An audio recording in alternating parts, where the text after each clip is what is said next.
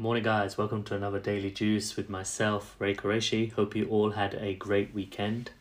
First of all, I have to discuss about Arsenal, being an Arsenal fan. I feel this was the match to kind of give an assessment as to whether we've arrived. And what I mean by arrived is if we are now a team that can be taken seriously against, you know, the elite teams.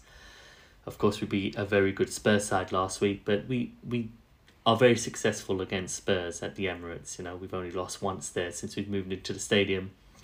The acid test was more around this match against Liverpool, and absolutely delighted that we came out with the three points. But more important than that was the way we turned around the first half. And if I could go into a little more detail, is before the match, all I thought to myself is we play with the same exuberance, intensity, and intent as we have for the whole season and I'll be absolutely delighted because Liverpool are a fantastic side, no matter what we say. Phenomenal players, phenomenal manager. And after the first 10 minutes where I thought we were electric, we were very submissive, we went into our shell, we played such a deep block, and I was honestly very angry because we were giving Liverpool the ascendancy, which I feel like we didn't need to, especially with the fact that they had two players in midfield, one in Thiago, who's not really defensively astute, and we kind of completely set back. We never outnumbered them in that first half. After the first 10 minutes, uh, where we used our extra man because we had Partey Xhaka and Odegaard there, and it was very, very frustrating to watch because I just saw us going back into our shell when we're playing the top teams.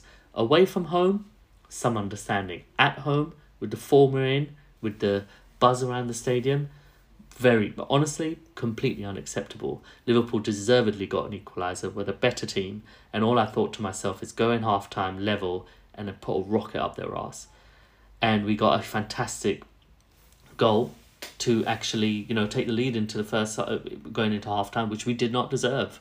And uh, Martinelli electrifying, uh, as he has been the whole season, targeted Trent as we thought he would, and uh, got the goal. And in the second half, I thought we were phenomenal. I thought we were the better team in the second half.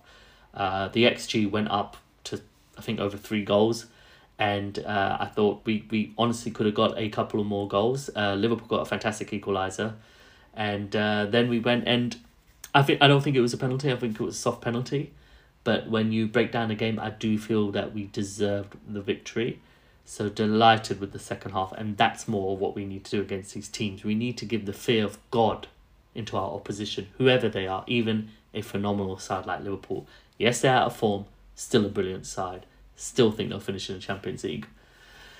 So that's my assessment regarding Arsenal. That probably segues quite well into regards what you do with your assets now. I know game week 12 is just sneaking around the corner, and just as a reminder, Arsenal do blank against Manchester City. Of course, you keep your assets for the next game away against Leeds on paper, a game that we should uh, do well, at least in regards to attacking returns.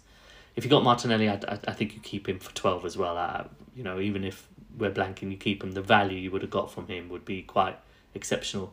With the other two, and when I say the other two in regards to Saka and Jesus, they would be players that I'd look to probably shelve off in game week 8, uh, game week 12, excuse me, and probably look at the likes of Zaha if you don't have him, uh, maybe Maddison or Bowen if you don't have him, because these are players that you could keep a little while and then look to kind of shift them back in. So regarding Arsenal assets, I'd keep Martinelli. Regarding Liverpool now, I think Trent's injured. Um, Diaz is injured. I think he'll be out for a little while. Uh, Mohamed Salah, Twitter is always, um, you know, very knee jerk in regards to what to do with him. I'd still keep him for this game. Um, if you have him, you keep him because who are you really going to go to? KDB or Foden, but then they blank in 12. So I think it's so counterintuitive. You keep Salah because Liverpool are still creating opportunities, but I think they'll go back to a 4 3 3 more than what they did yesterday, which was a 4 2 2 where they got dominated eventually in midfield in the second half. Man City are a better team than Arsenal, so I expect them to have the lion's share of the possession. So I expect a 4 3 3 well, I think Salah will be more the right forward rather than what looked like a right attacking mid, right winger role. He'll be the more right forward. Darwin Nunez was brilliant yesterday, an asset that I want.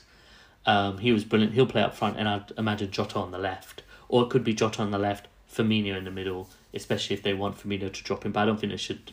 Uh, Liverpool should do that. I think they should play Darwin because he just creates chaos when he's in that team. And in regards to Manchester City, I know we're pushing on a bit, but what do we do with their assets now? This has been a pickle for me because I have Haaland, Foden, and Cancelo. Foden's been unreal for me, and I'll discuss a bit about my rank as we tail off this uh, this episode.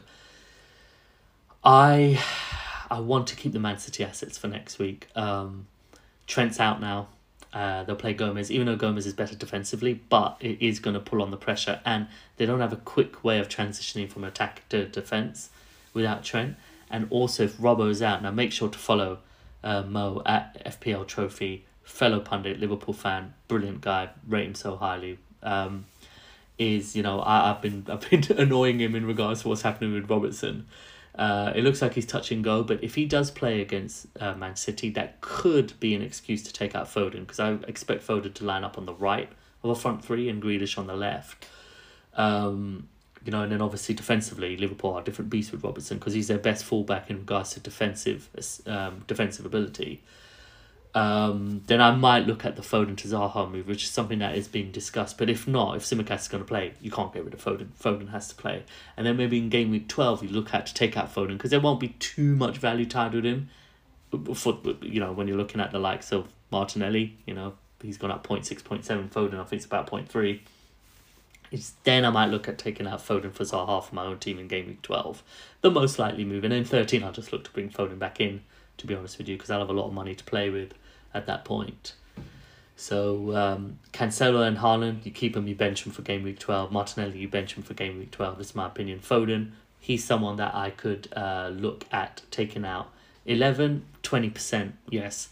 12, probably 100%, and look to bring in Zaha. Because Zaha's a player I'm still waiting for to explode because this is my fourth season playing now. This is my fourth se- season playing now, and uh, you know he's never really returned for me. So um, yeah, so given an assessment on uh, the Arsenal game, of course, I'm delighted. I think we've arrived now as a proper team in regards to you know being a proper threat in this league now, which is fantastic, playing a great way. Also looking at what you do with the Arsenal assets, Liverpool assets, and of course Man City assets. And of course, if I tail it off with how I'm doing, um, it's been a magnificent couple of weeks for me. Uh, I started the game week at thirteen thousand after going up about 100,000, 150,000. Um, and so far my live rank is 3.6k. Uh, that's before the game later on tonight with uh, Nottingham Forest and Aston Villa. So, yeah, by the end of this game week, I, I should be around the 3,000 mark, which is fantastic, with two transfers as well. 0.7 in the bank, which is fantastic. So, it allows me, and two transfers. So, you know, it really allows me to attack these uh, last game weeks. So, um, yeah, so excellent. I just have to keep myself grounded. And the thing is, I'm not making moves for the sake of them. You know, I'm very happy with my team.